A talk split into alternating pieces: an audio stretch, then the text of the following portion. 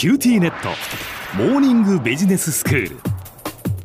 今日の講師は九州大学ビジネススクールでファイナンシャルマネジメントがご専門の平松卓先生です。よろしくお願いします。よろしくお願いします。先生今日はどういうお話でしょうか？えあの今日は資金繰りについてあのお話をしたいと思ってます。はい。ファイナンシャルマネジメントの世界では、まあ、キャッシュフローというのを問題にすることが多いんですけれども、まあ、それと似た概念でこう資金繰りというのもあるんですね。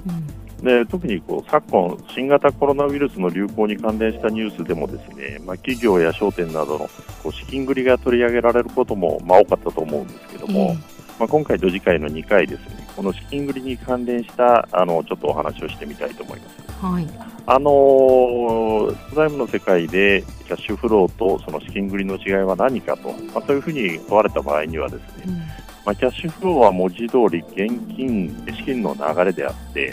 で流れそのものがこう重要であるのに対して、はい、えー、資金繰りの方はこう資金のやりくりであって、うん、継続的にこう事業を行う主体が支払いのための現金資金が枯渇しないために行うやりくりのことをまあ意味しているわけですね。はいはい。でもう少しこう説明すると、うん、その企業などはこう利益が出ずに赤字になったとしても、まあ、現金さえ続けば、まあ、倒産しないわけです。うん、赤字が続いてその借り入れなどの債務が保有する資産よりもこう大きくなる、まあ、すなわちその債務超過の状態になったとしても、まあ、企業は事業を継続することが可能なんですね。うんしかし、資金が枯渇してその決められた支払いができないと倒産すると。でつまりこう利益と現金はこう別物で、はい、で企業はその一時たりともその現金、資金の有高をマイナスにできないため、まあ、そのやりくりにこう特別な注意を払うわけなんですね。これに対してそのキャッシュフローはというと、まあ、例えばその投資案件を例にとると、まあ、典型的にはこう最初の投資段階では資金がこう出てくるわけですね。で回収段階になって、まあ、初めてこう資金が回収されると。つまり最初はこうマイナスの流れになっているわけで、まあ、それがむしろ当たり前でですねそれがプラスの流れに転じて、まあ、最終的にこうプラスの価値を生むと、うん、企業はそのキャッシュフローがそういう形になるように投資案件をまあ取り上げているわけですね。はいはい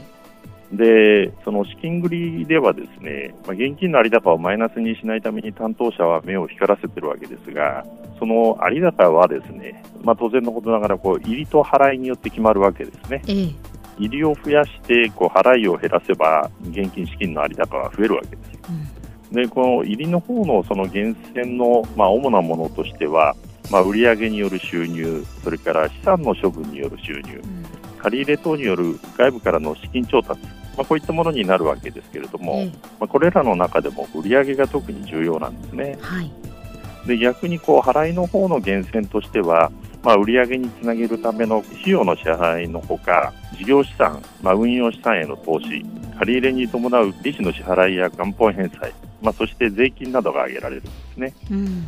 で利益の話になりますけれども、その売上が費用を上回れば、まあ、基本的にはこう利益が生じて、で利益が生じれば、ですね、まあ、これは最終的にはこう現金が残るはずなんですね。ええ、でしたがって、その売上を伸ばして費用を抑えるということは、これはその資金繰りの点でもこう理にかなっているわけです。うん、でしかし、利益が生じるからといって、売上をこうどんどん伸ばせば、その分、資金繰りが楽になるかといえば、まあ、話はそれほど単純ではないんですね。はい売上を伸ばすためにはそれを支えるための投資が必要となるからです。うん、で具体的には現金販売ではなくて、まあ、掛け売りの場合に発生する売掛金や在庫等、まあ、いわゆる運転資本への投資が膨らむんですね。えーでさらに大きな売り上げを可能にするためには機械や店舗などの設備への追加投資も必要になってくるわけですね。はいそれらの投資には利益以上の金額を回さなきゃいけない場合もあると。でそうすると資金が続かなくなって、まあ、倒産することもあり得ると、うん、まあ、こういう黒字倒産の例は珍しくないですね。なるほど。利益が出ているにもかかわらず倒産するということなんですね。そうした時の対策としてまず考えられるのは、まあ、現金や預金とこう流動性の高い資産、まあ、手元流動性と言ったりしますけれども、うん、まあ、これを厚めに持っておくことですけれども、まあ、反面、そのこうしたあの流動的な資産は、まあ、利回りがゼロだったり、あるいはこう利回りが非常に低い場合がほとんどなので、うん、多ければ良いということでもないんですね。うんで次に考えられるのはその外部からの資金調達で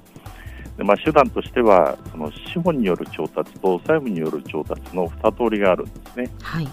まあ、資本による調達というのは、まあ、株式発行による調達ですけれども、まあ、これはあの機動性に乏しいので、資金繰りのためのこう短期的な調整分としてはあんまり向かないんですね。うんでその結果、債務による調達、まあ、それもその銀行等からの借り入れ、まあ、これが中心とならざるを得ないわけです。はいところが、その銀行等からの借り入れは、利息というコストが発生すると同時に、またその相手がある話なので、思い通りにこう借りるというわけにもいかないんですね。うんで中でも長期の借り入れには固定資産などを担保に差し出さなければいけないことが多いんですけれども、ええ長期の資金が借りられれば、まあ、基本的には長い期間の資金余裕につながるわけですね。で一方、短期の借り入れの場合は、まあ、担保がなくても借り入れが可能になることも多いですけれども、期日の到来は早くて、その期日に、まあ、必ずしもその書き換えができるかどうか、まあ、それはその時点での金融機関との、まあ、交渉次第ということになるわけですね。うんまあ、このようにその事業活動に伴う現金の入りと払いと、まあ、有高を見比べながら現金を枯渇させることのないようかつ運用利回りがほとんどないような現預金等を必要以上に抱えることがなく安全に調整を図るのがこう資金繰りの目的とそういうことになるわけです。まああの家計のやりくりとも共通する部分が多い話なので、ええまあ、分かりやすい面はあるんだろうと思うんですけれども、まあ、企業の活動を支える、まあ、非常に重要な業務ということができると思います。では先生今日のまとめをお願いしますキャッシュフローでは現金の流れが重要でマイナスから始まっても最終的にはプラスの価値を生めば良いとされるのに対して、まあ、資金繰りでは、まあ、ひとときも現金の有高をマイナスにすることはできません。えー売上などによるその現金の入りとそれから費用支払い、投資、税金の支払いや借入金返済のための、まあ、現金の払いを両にらみして資産処分や外部からの資金調達によってこうバランスを取ることで企業活動の命綱を支える業務、まあ、これがあの資金繰りです。今日の講師は九州大学ビジネススクールでファイナンシャルマネジメントがご専門の平松卓先生でしたどうもありがとうございましたどうもありがとうございました。